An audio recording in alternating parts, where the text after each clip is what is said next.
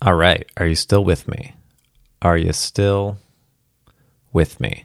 A discovery of a world in the moon, or a discourse tending to prove that 'tis probable there may be another habitable, had, uh, another habitable pl- world in that planet, is what we're reading. And the first proposition was that the strangeness of this opinion is no sufficient reason why it should be rejected because other certain truths have been formerly esteemed ridiculous and great absurdities entertained by common consent.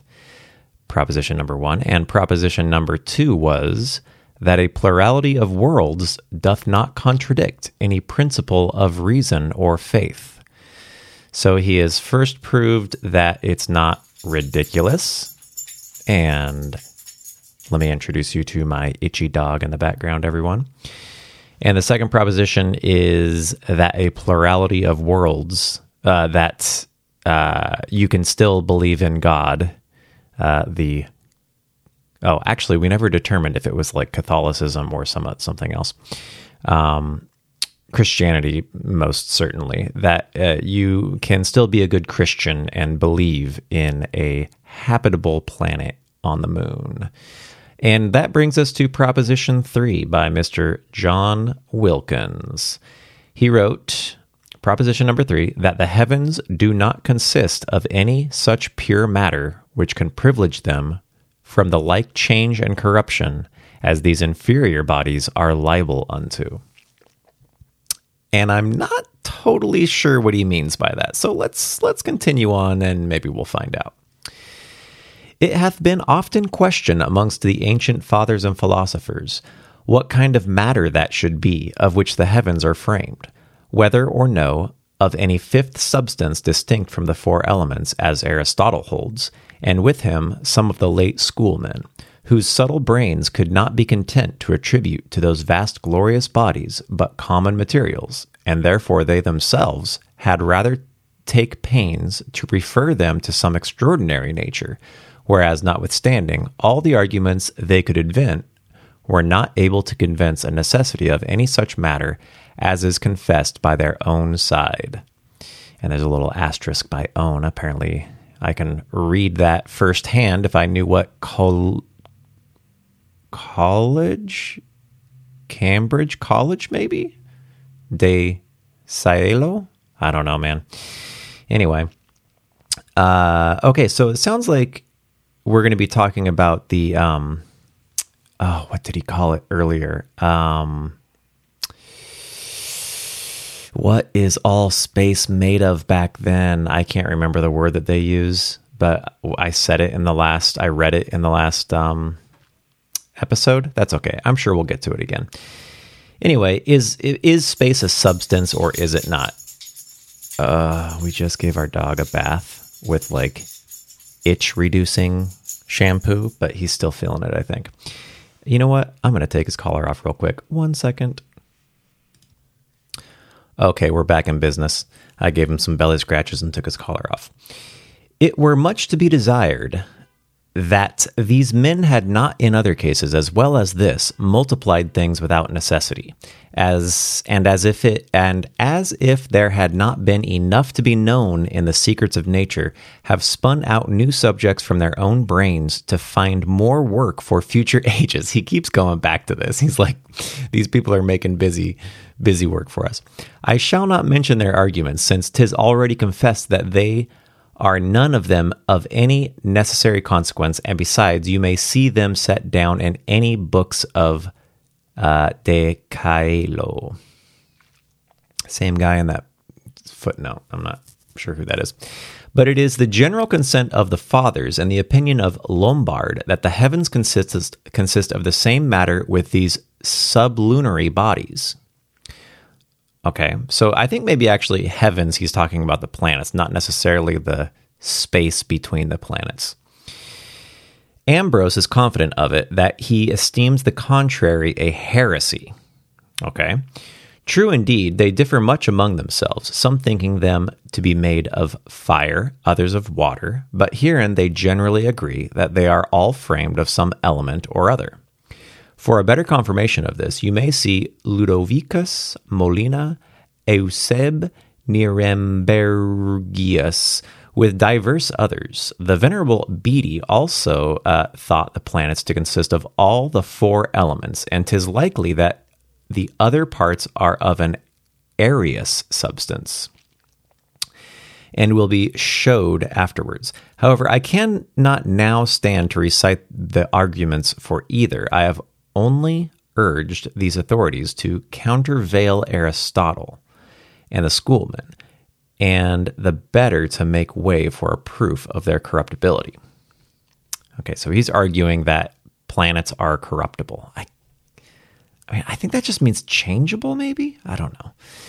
The next thing then to be inquired after is whether they be of a corruptible nature, not a corruptible nature, not whether they can be destroyed by God. For this scripture puts out of doubt, which is Second Peter 3:12. Didn't we already read that though? Pretty sure that was the same one we already read. Okay, yeah. So I do think that he's talking about whether things can change in the heaven.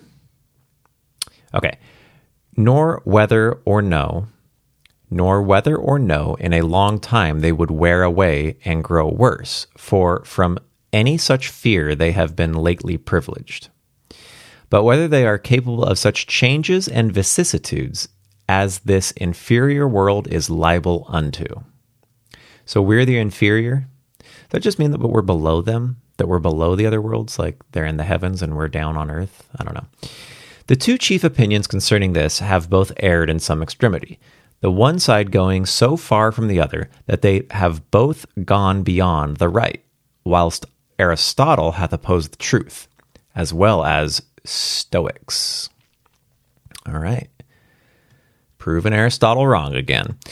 Okay, some of the ancients have thought that the heavenly bodies have stood in need of nourishment from the elements, by which they were continually fed, and had so diverse alterations by reason of their food. This is fathered on Heraclitus, followed by the great naturalist Pliny, and in general attributed to all the Stoics. You may see Seneca expressly to this purpose in these words. Uh, I'm not going to read this Latin.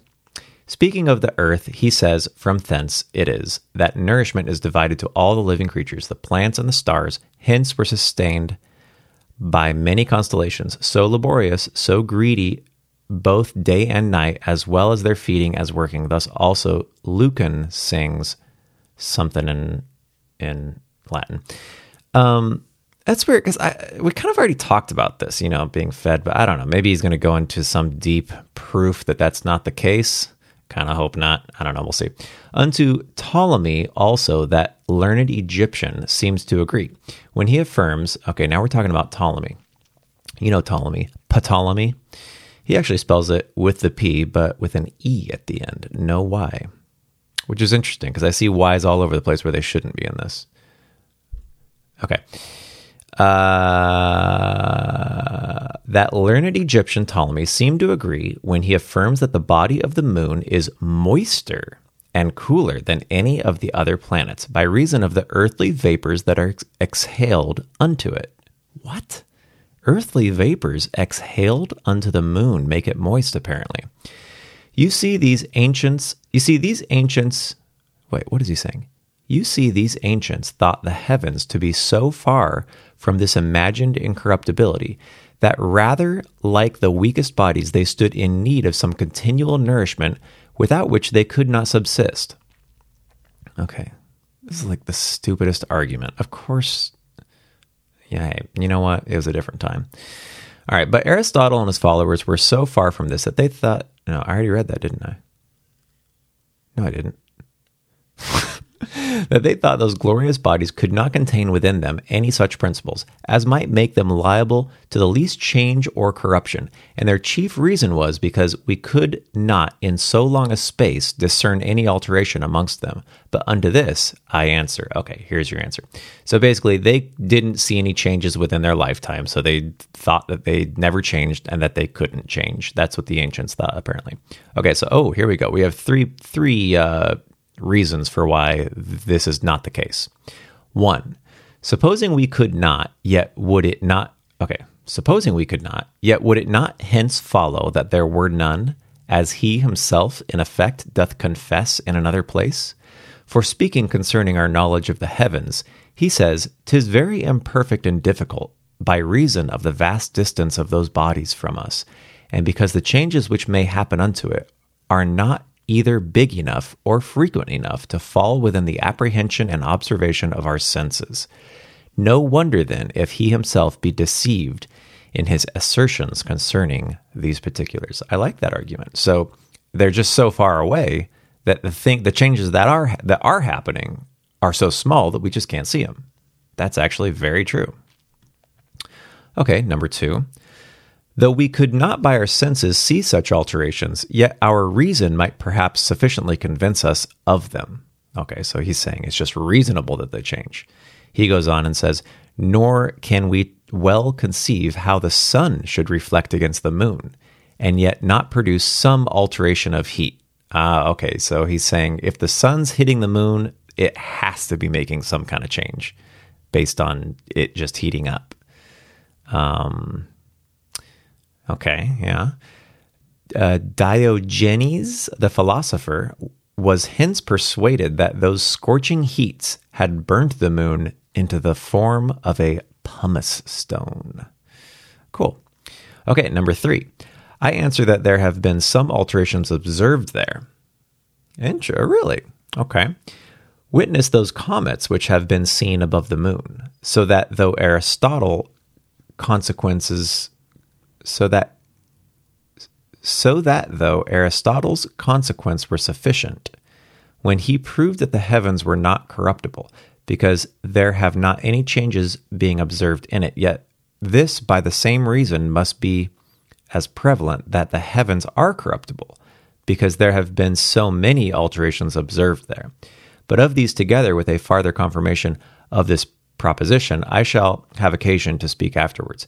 In the mean space, I will refer the reader to that work of Scheiner, a late Jesuit, which he titles his Rosa Ursina, where he may see this point concerning the corruptibility of the heavens largely handled and sufficiently confirmed. So, is his only argument there comets? That comets change? I thought I was I thought he was going to tell me the moon changed. Okay. Well, there's one more paragraph in this third bullet. Well, actually, no, I don't think this belongs to number three. I think that was it. Um, basically, what was the first one? uh, oh, yeah, that we just can't see the changes because they're so far away. Two was by reason, oh, that heat should change it, given that heat changes things on Earth, I guess is what he's trying to say. He, he would assume heat changes the moon. And then the third one was that we see comets change in the sky. Okay, moving on. There are some other things on which I might here take an occasion to enlarge myself, but because they are directly handled by many others and do not immediately belong to the chief matter at hand, I shall therefore refer the reader to their authors and omit any large proof of them myself as defining all possible brevity. I kind of think maybe we should skip this. So these are the things he's not going to go into because they're already Let's see. The first is this that there are no solid orbs. No, I kind of like this. Let's read it. The first is this that there are no solid orbs. If there be a habitable world in the moon, which I now affirm, it must follow that her orb is not solid, as Aristotle supposed. And if her, why, why any of the other? I rather think that they are all of a fluid, perhaps areous substance. Ah, I like, okay, he's finally getting to like his thoughts on the matter. St. Ambrose and St. Basil did endeavor to prove this out uh, out of that place in Isay, Isay, I don't know where that is, where they are compared to smoke, as they are both quoted by Rhodiginus Eusebius Nierembergius doth likewise from that place confute the solidity and incorruptibility of the heavens, and cites for the same interpretation he interpretation the authority of Eustachius of Antioch. Uh, okay, we're going to skip ahead of all this stuff because now he's just given a bunch of names. They all agree with him on this. Here's a quote that this opinion comes nearer to the truth than that common one of Aristotle, which hath to no purpose filled the heavens with such real and impervious orbs. So he thinks they're areas, huh? Okay. Number two, there is no element of fire which must be held with this opinion here delivered. For if we suppose a world in the moon, then it will follow that the sphere of fire either is not there where it is usually placed in the in the concavity of his orb, or else that there is no such thing at all, which is most probable, since there are not any such solid orbs that by their swift motion might hear and enkindle the adjoining air, which is imagined to be the reason of that element. Okay, whatever. I don't know. He mentions Tycho again. Three, I might add a third that there is no music in the spheres, for if they be not solid, how can their motion cause any such sound as is conceived? Does he believe in this music of the spheres? I don't know. I do the rather meddle with this because Plutarch speaks as if a man might very conveniently hear that harmony if he were an inhabitant in the moon. But I guess that he said this out of incog incogitancy and did not well consider those necessary consequences which depended upon his opinion. However, the world would have no great loss in being deprived of this music, unless at some times we had the privilege to hear it. Then indeed, Philo the Jew thinks it would save us the ch- charges of diet, and we might live on that, yeah, on that easy rate by feeding at the ear only and receiving no other nourishment. Yeah, yeah, we already read about this. And Moses enabled to tarry 40 days and 40 nights. Yeah, we already read about that. Okay, it may suffice that I have only named that f- these three last, and for the two more necessary, have referred the reader to others for satisfaction. I shall, in the next place, proceed to the nature of the moon's body. Here we go. Proceed to the nature of the moon's body to know whether that be capable of any such conditions as may make it possible to be inhabited, and what those qualities are wherein it more nearly agrees with our earth. Well, that was proposition proposition three. We kind of blasted through that, huh? Um, proposition four is not very long. Well, let's get into it. That the moon is a solid, compacted, opacious body. Opacious. Do I have a definition of opacious? No. Must be Old English or something. Uh, okay, so I thought he was saying he thought it might be Arius. Isn't Arius gaseous? Am I wrong about that? Should I look that up? Can I find that? No, I can't, so I'm not gonna. Um, let's just get into it. Okay. Is the moon solid? Well, he's going to say that the moon is a solid, compacted, opacious body. I shall not need to stand long in the proof of this proposition, since it is a truth already agreed on by the general consent of the most and the best philosophers. This is philosophy, you guys. This is not science we're doing right now. He's just philosophizing. Okay, one. It is a solid in opposition to fluid, as is the air, for how otherwise could it bear back the light which it receives from the sun? It is a it, it, it is solid in opposition to fluid, as is the air. So he's saying it's not fluid and it's not air, it is solid. For how otherwise could it bear back the light which it receives from the sun. So, how could it reflect the light? Why couldn't it reflect it if it was a fluid? is my question. Are you going to explain this to me, John Wilkins? Well, let's see if he does. But here it may be questioned whether or no the moon bestow her light upon us by the reflection of the sun, of the sunbeams from the superficie, superfices, superficies of her body, or else by her own illumination. Okay, so is it illuminating it? Is it giving off its own light, or is it reflecting? Some there are who affirm this latter part, that it is giving off its own light. So these guys, I'm not to, oh, Julius Caesar is one of them.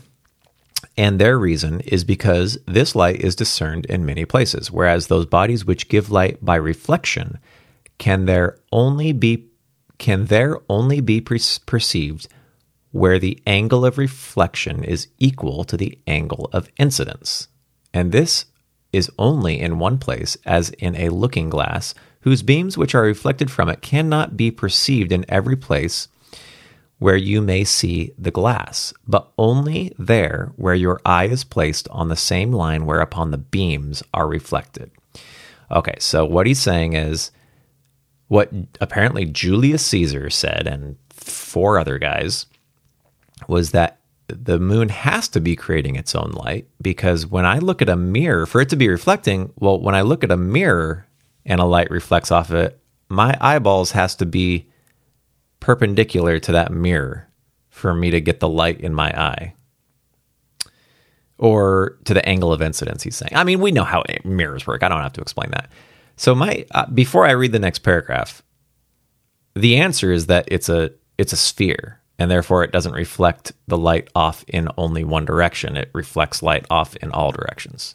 Let's see if he comes to the same conclusion as me but unto this I answer that the argument will not hold of such bodies whose superficies, I don't know what that word is, surfaces obviously, is full of unequal parts and gibopposites, as the moon is. Gibop, gi, no, gi, gibbous, gibbosities, gibbosities.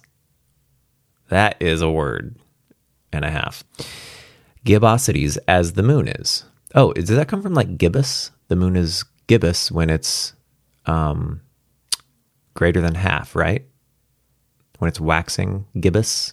I don't know. Anyway, wherefore it is as well the more improbable as the more common opinion that her light proceeds from both these causes, from reflection and illumination. Oh, now okay. So first he's saying it's because it's not um, it's got a bunch of little bits, right? Like it's not a smooth surface. It's got like like rocks and stuff on it. I think is what he's saying. But then he says that now is he agreeing that it might give off its own light? Okay, wherefore it is as well the more probable as the more common opinion that her light proceeds from both these causes, from reflection and illumination. Nor doth it herein differ from our earth, since that also hath some light by illumination for how otherwise would the parts about us in a sunshine day appear so bright, when as all the rays of reflection cannot enter into our eye? Oh, so he's saying the sun is reflecting off all sorts of stuff on the earth. It's not all coming directly from the sun into our eye, it's bouncing off the ground and hitting our eyes that way. That's good. Yeah, I like that. But I'm not I'm not sure if he's agreeing that it's illuminating itself, that it's that it's producing its own illumination. Let's keep going. Oh, actually, that's the end. That that was uh, that was bullet point one of proposition four. He did not say that it was round. Isn't that a pretty good argument? Because it's round, it reflects light everywhere. Like because it's spherical. I think it is. Anyway, two. Uh, remember, we're talking about that the moon is a solid. Okay, number two. It is comp. Oh no. Okay, actually, the proposition is that the moon is a solid, compacted opacious body. And I believe bullet point one is that it is a solid. And now bullet point two is that it is compacted. Number two, it is compact and not a spongy and porous substance. But this is defined by Diogenes, Vitellio, and Reinodulus, and some others, who held the moon to be of the same kind of nature as a pumice stone. And this, and this, say they, is the reason why in the sun's eclipses there appears within her a duskish, ruddy color, because the sunbeams being refracted and passing through the pores of her body must necessarily be represented under such a color. Why, though? So he's saying when when we get an eclipse, the moon looks red. Yes, we all know that. But I don't understand why it needs to be red because the sunbeams being refracted and passing through the pores of her body must necessarily be represented under such a color. Okay, whatever. But I reply, if this be the cause of her redness, then why doth she not appear under the same form when she is about a sextile aspect, and the darkened part of her body is discernible? Oh, so I don't know what sextile means, but he's probably talking when it's a new moon, right? And the darkened part of her body is discernible. For then also do the same rays pass through her, and therefore in all likelihood should produce the same effect. And notwithstanding, those beams are then diverted from us, that they cannot enter into our eyes by a straight line, yet must be color in yet yet must the color still remain visible in her body. And besides, according to this opinion, the spots would not always be the same, but by diverse, as the various distance of the sun requires. I don't get that. Again, if the sunbeams did pass through her, why then hath she not a tally as the comet? Oh, a tail as the comets.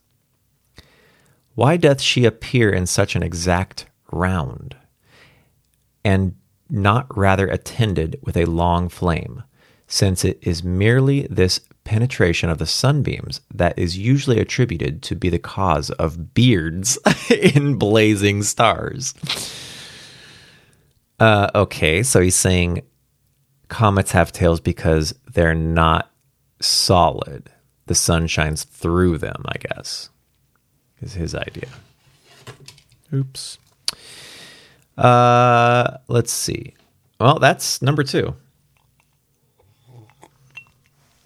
I gotta say, not really impressed, impressed with these uh, explanations. Number three, it is opacious. Are we finally going to get to figure out what this word means? I mean, it's probably maybe it's opaque. It's probably opaque. Oh yeah, there we go. It is opacious, not transparent or diaphanous like crystal or glass, as Empedocles, Empedocles thought who held the moon to be a globe of pure congealed air, like hail enclosed in a sphere of fire, for then. Um, that's all he gives for three. it is opacious, not transparent, is what he says. okay, but then uh, now we have two more bullet points. And I don't know if they're in response to number three or what? We'll find out right now. One, why does she not always appear in the full since the light is dispersed through all her body? Yes, okay, I think these two bullet points are in response to it not being a crystal. The moon is not a crystal because, you know, he's asking, why would it not always appear full? Because the light would be dispersed through all her body. And number two, he says, how can the interposition of her body so darken the sun or cause such great eclipses as have turned day into night, that have discovered the stars and frightened the birds with such a sudden darkness that they fell down upon the earth as it is related in diverse histories. Wow. So there's lots of stories about birds just diving to the ground huh, during solar eclipses. Um, no, but that's a good argument. I mean, that's why it's not crystal because it can block out the sun, right? Okay, and therefore Herodotus telling of an eclipse which fell in Xerxes' time describes it thus I think we have a translation after this Greek. The sun leaving this wanted seat in the heavens vanished away.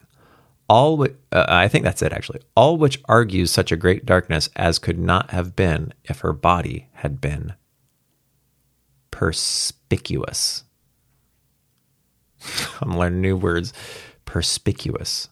Do we have a definition? Yes, we do of an account or representation clearly expressed and easily understood. Lucid. Okay. Yet some there are who interpret all these relations to be hyperbolical expressions, and the noble Tycho thinks it naturally impossible that any eclipse should cause such darkness, because the body of the moon can never totally cover the sun. However, in this he is singular. All other astronomers, if I may believe Kepler, being on the contrary opinion, by reason, the diameter of the moon does, for the most part, appear bigger to us than the diameter of the sun. And that actually we know is, uh, well, we know that the moon can cover the entire sun, and we know that it depends on the um, on the eclipse. Uh, sometimes the moon's closer to the Earth than other times. So the I think it's called an annular eclipse when um, the moon is particularly far away from the Earth and it eclipses the sun, and therefore the body of the moon is the radius appears smaller than the radius the circa the radius of the sun, so it creates a ring. So I guess Tycho just never got to see one of those. I think they're rare. So, okay. Uh, but here Julius Caesar once more puts it puts in to hinder our passage. He does not like Julius Caesar. And one interesting thing I will note is that this time he spells Julius with a J. All other times I've seen it, it's been with a capital I. Interesting. Uh, okay, how does Julius Caesar hinder our passage, Mr. John Wilkins? He says, The moon, saith he, Julius Caesar, is not altogether opacious, because 'tis still of the same nature with the heavens. Wait, was Julius Caesar a philosopher? I thought he was just a politician. Anyway, because 'tis still of the same nature with the heavens, which are incapable of total opacity. And his reason is because pers- perspicuity is an inseparable accident of those purer bodies, and this he thinks must necessarily be granted, for he stops there and proves no further. But to this I shall defer an answer till he hath made up his argument. okay, I don't even know what his that explanation was, but I think it's hilarious that he says John Wilkins says, I'm not even going to argue this until he gives me his argument. Okay, we may frequently see that her body does so eclipse the sun as our earth doth the moon. Yes, that is, those are both true. Since then the like interposition of them both doth produce the like effect, that they must necessarily be of the like natures. I like that. Yeah, okay, so they can both eclipse each other. So why then they they both appear the same, so they should both be the same nature.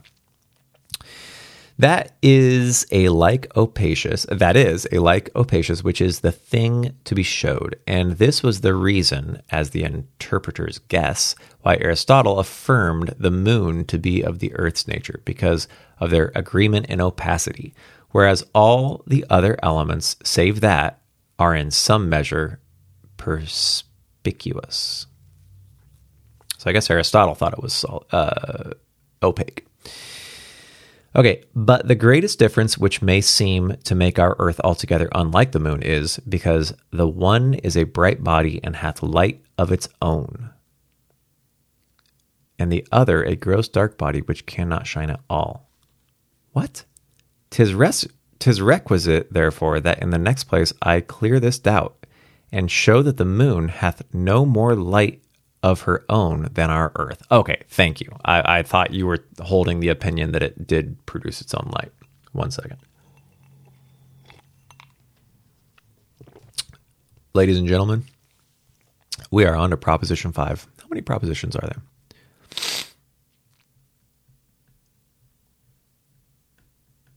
There's a whole bunch, you guys. well, I'm going to keep reading this till I get bored. So we'll see how many people stick with me. Let's see what five is. Five is that the moon hath not any light of her own. I like how he gives a little teaser before each proposition in the last paragraph of the next of the previous one. Okay, so why does the moon hath not any light of her own? 'Twas the fancy of some of the Jews, and more especially of Rabbi Simeon, that the moon was nothing else but a contracted sun, and that both those planets at their first creation were equal both in light and quantity. For because God did then call them both great lights, therefore they inferred that they must be both equal in bigness. Interesting. Okay. But a while after, as the tradition goes, the ambitious moon put up her complaint to God against the sun, showing, oh, this is starting to be like fairy tale, showing that if that it was not fit there should be two such great lights in the heavens, a monarchy would best become the place of order and harmony. Okay, so he's, I guess they didn't believe in democracy back then. Upon this God, upon this God commanded her to contract herself into a narrower compass, but she being much discontented hereat, replies, What? Because I have spoken that which is reason and equity, must I there be fore diminished? This sentence could not choose but much trouble her, and for this reason was she in much distress, and grief for a long space. But that her sorrow might be some way pacified, God bid her be of good cheer, because her privileges and chariot should be greater than the sun's. He should appear in the day in the daytime only. She both in the day and the night. Oh, interesting. But her melancholy being not satisfied with this, she replied again that alas was no benefit, for in the daytime she should be either not seen or not noted. Wherefore God, to comfort her, promised that his people, the Israelites, should celebrate all their feasts and holy days by a computation of her months. But this being not able to content her, she just can't be contented. She has looked very melancholy ever since. However, she hath still reserved much light of her own. Well, that was a fun little story. God made both lights of the same size and brightness, but the moon said, Well, there can't be two lights this bright. So, that great suggestion, God said, Okay, well, then you're going to be smaller now. And then I think uh, you guys heard the rest. Okay, others there were that did think the moon to be a round globe, the one half of whole body. Hold on. the one half of whole body was of a bright substance, the other half being dark. And the diverse converse, conversions of those sides towards our eyes caused the variety of her appearances. Oh, okay. So one side was bright, one was dark, and it turned around slowly, and that's why um, there's phases of the moon. Uh, of this opinion was Berosus, as he is cited by Vitruvius and St. Austin. Thought it was probable enough, but this fancy is almost equally absurd with the former, and both of them sound rather like fables than philosophical truths. You may commonly see how this latter does contradict frequent and easy experience, for 'tis observed that the spot which is perceived about her about her middle, when she is in the increase, may be discerned in the same place when she is in the full. Yes, that is empirical evidence right there. So he's saying, you know, what we call mare on the moon, the dark spots. Um, those those spots didn't move, and you could see them when the light, um, you know, as as the moon goes through its phases. So obviously, it's not turning around. Uh, okay, uh, uh, uh, uh, you may commonly see uh, how this latter does contradict frequent. I already read that. Um, whence it must follow that the same part which was before darkened is after enlightened, and that the one part is not always dark, and the other light is, and the other light of itself, but enough, but enough of this, he says. I would be loth to make an enemy that I may afterwards overcome him or bestow time in proving that which is already granted. Obviously, people already know this. I suppose now that neither of them hath any patrons and therefore need no confutation. Tis agreed upon by all sides that this planet receives most of her light from the sun. But the chief controversy is whether or not she hath any of her own. Okay, so what's your argument? Let's hear it. The greater multitude affirm this. Cardan, amongst the rest, is very confident of it, and he thinks that if any of us were in the moon at the time of her greatest eclipse, uh, Latin, we should perceive so great a brightness of her own that would blind us with the mere sight. And when she is enlightened by the sun, then no eagle's eye, if there were any there is able to look upon her. The Cardan says, and he doth but say it without bringing any proof for this confirmation. However, I will set down the arguments that are usually argue, uh, urged for this opinion, and they are taken either from scripture or reason. I like to hear the scripture. Let's hear it. From scripture is urged that place, 1 Corinthians 15, where it is said, there is one glory of the sun and another glory of the moon. That's the argument. okay. Uh, and then another one urges that in Matthew 24 22, Greek, Greek, Greek, Uh, the moon shall not give her light. The moon shall not give her light. Therefore, says he, she hath some light of her own. okay, whatever. But under these, we may easily answer that the glory and light there spoken of may be said to be hers, though it be derived, as you may see in many other instances. Uh, the arguments from reason are taken either from that light which is discerned in her when there is a total eclipse of her own body or of the sun.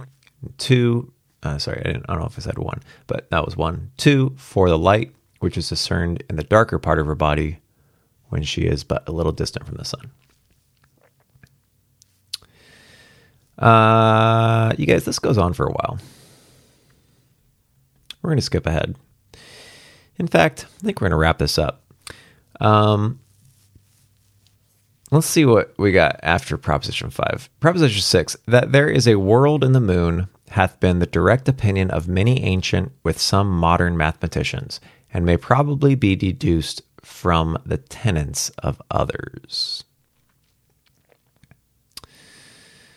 Uh, I'm just going to read this quote. So much are we above the ancients that whereas they were fain by their magical charms to represent the moon's approach, we cannot only bring her lower with a greater innocence, but may also with a more familiar view behold her condition.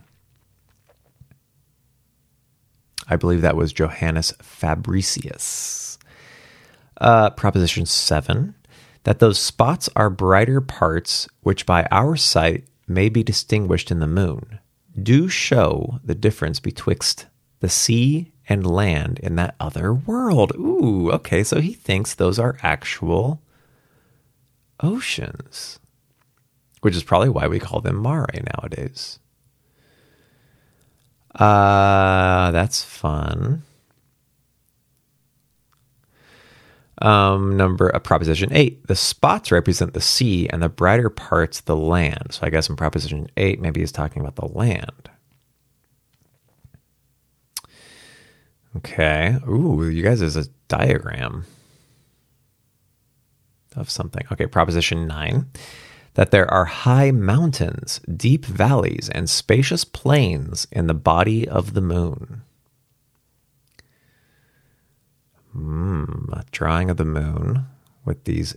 Oh, basically, he's showing that the terminator of the moon, the border between light and dark, is not like perfect. You know, it's jagged. So that means there's moons now he's doing some trigonometry.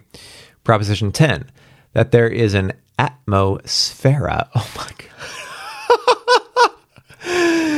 ATMO dash SPH, one of those AEs, you know, those AEs that are combined together, and then RA, that there is an atmosphera or an orb of gross vaporous air immediately encompassing the body of the moon.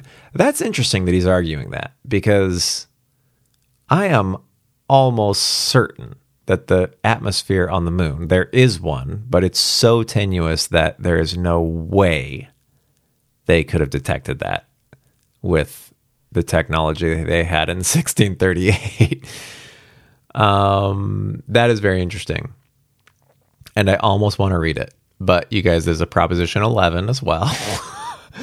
that as their world is our moon, oh, hold on, that as their world is our moon, so our world is their moon. Interesting. Interesting. Very interesting. Except, I wonder if he understood that our moon rotates and that the moon doesn't. Well, it does. Uh, technically, they say that it rotates once per orbit. That's what that's what uh, a tidally locked body does. Uh, a, a, a, a body that always shows the same face toward the body it orbits technically does rotate once on its axis every orbit. Um, a beautiful diagram with one of those pictures of a sun with a face. Pretty cool. Uh. Proposition 12 that tis probable there may be such meteors belonging to that world in the moon as there are with us. Okay, maybe they saw some craters on the moon. That's what these diagrams look like. Wow, lots of diagrams. You guys, I had no idea how long this was. Proposition 13. Proposition 13 is that tis probable there may be inhabitants in this other world, but of what kind but of what kind they are is uncertain. Oh, man. I'm going to read this quote. Who's this quote by? Who's this quote by? Campanella.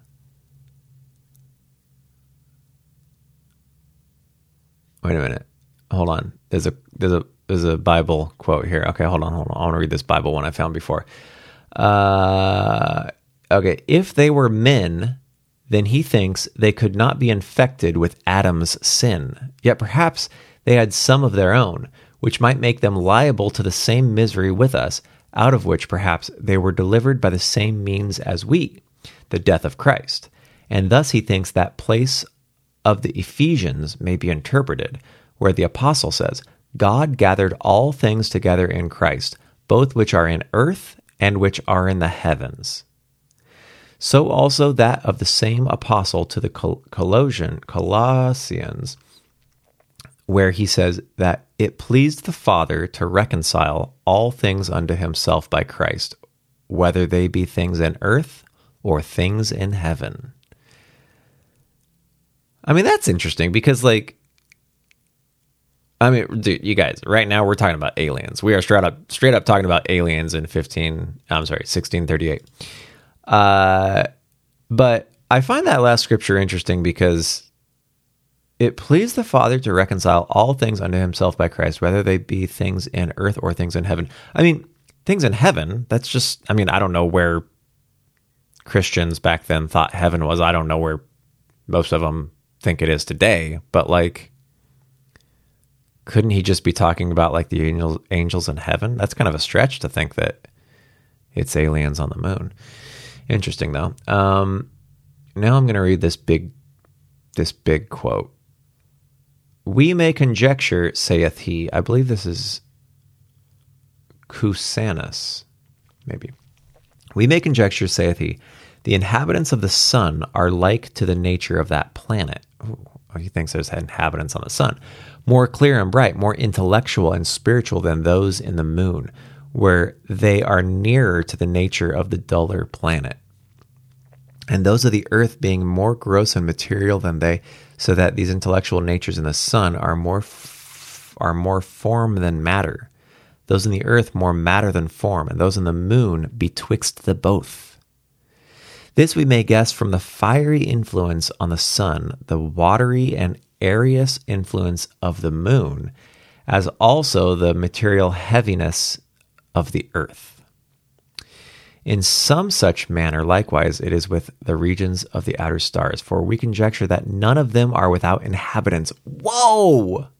But that there are so many particular worlds and parts of this one universe as there are stars which are innumerable, unless it be to him who created all things in number. You guys, people believed in aliens back then. Crazy. Okay. Uh, this one goes on for whoa. Hold on. I just saw the number. Let's see, eight zero zero zero zero zero millions. That's eight hundred thousand million. So that would be um that right there is a billion.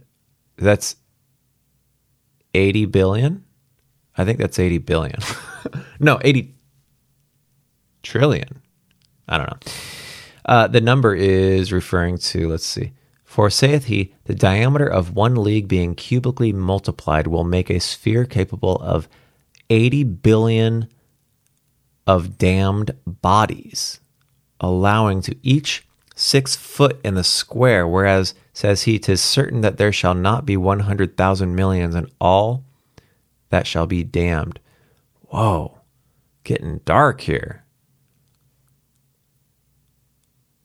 Yeah, he's talking about hell. I don't know why. okay, interesting.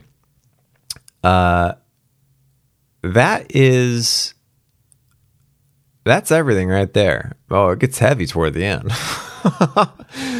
and then um, at the end, it just says the propositions that are proved in this discourse. Oh, then he just lists all the propositions, of which we read five. Finis. That is very interesting. I didn't realize it was so long. And oh, man, I'll be honest. I was only going to read this till I was interested. And three episodes in, I was interested. But now I think I'm glad that we just kind of skipped ahead. Uh, maybe it would have been kind of cool to read that one where he straight up talks about aliens. But um, I think I'm good. I think I've read enough John Wilkins for a while. Uh, so that is going to wrap up um, the discovery of a world in the moon. I found it very interesting. Let me know what you think. If you made it this far, I am proud of you. I do want to believe that there are other people out there that think these old documents like this about people speculating about aliens um, are interesting. So hopefully somebody got something out of this. Anyway, if you want to read it, it's on um, the Gutenberg Project. There's pretty pictures in there. They are actually kind of cool pictures. Um, so there we go. I'm to wrap it up now. Tweet me at wetjosh and uh, let's chat about it. All right, we'll get to some actual science fiction next time, uh, and we'll read another story. See you then.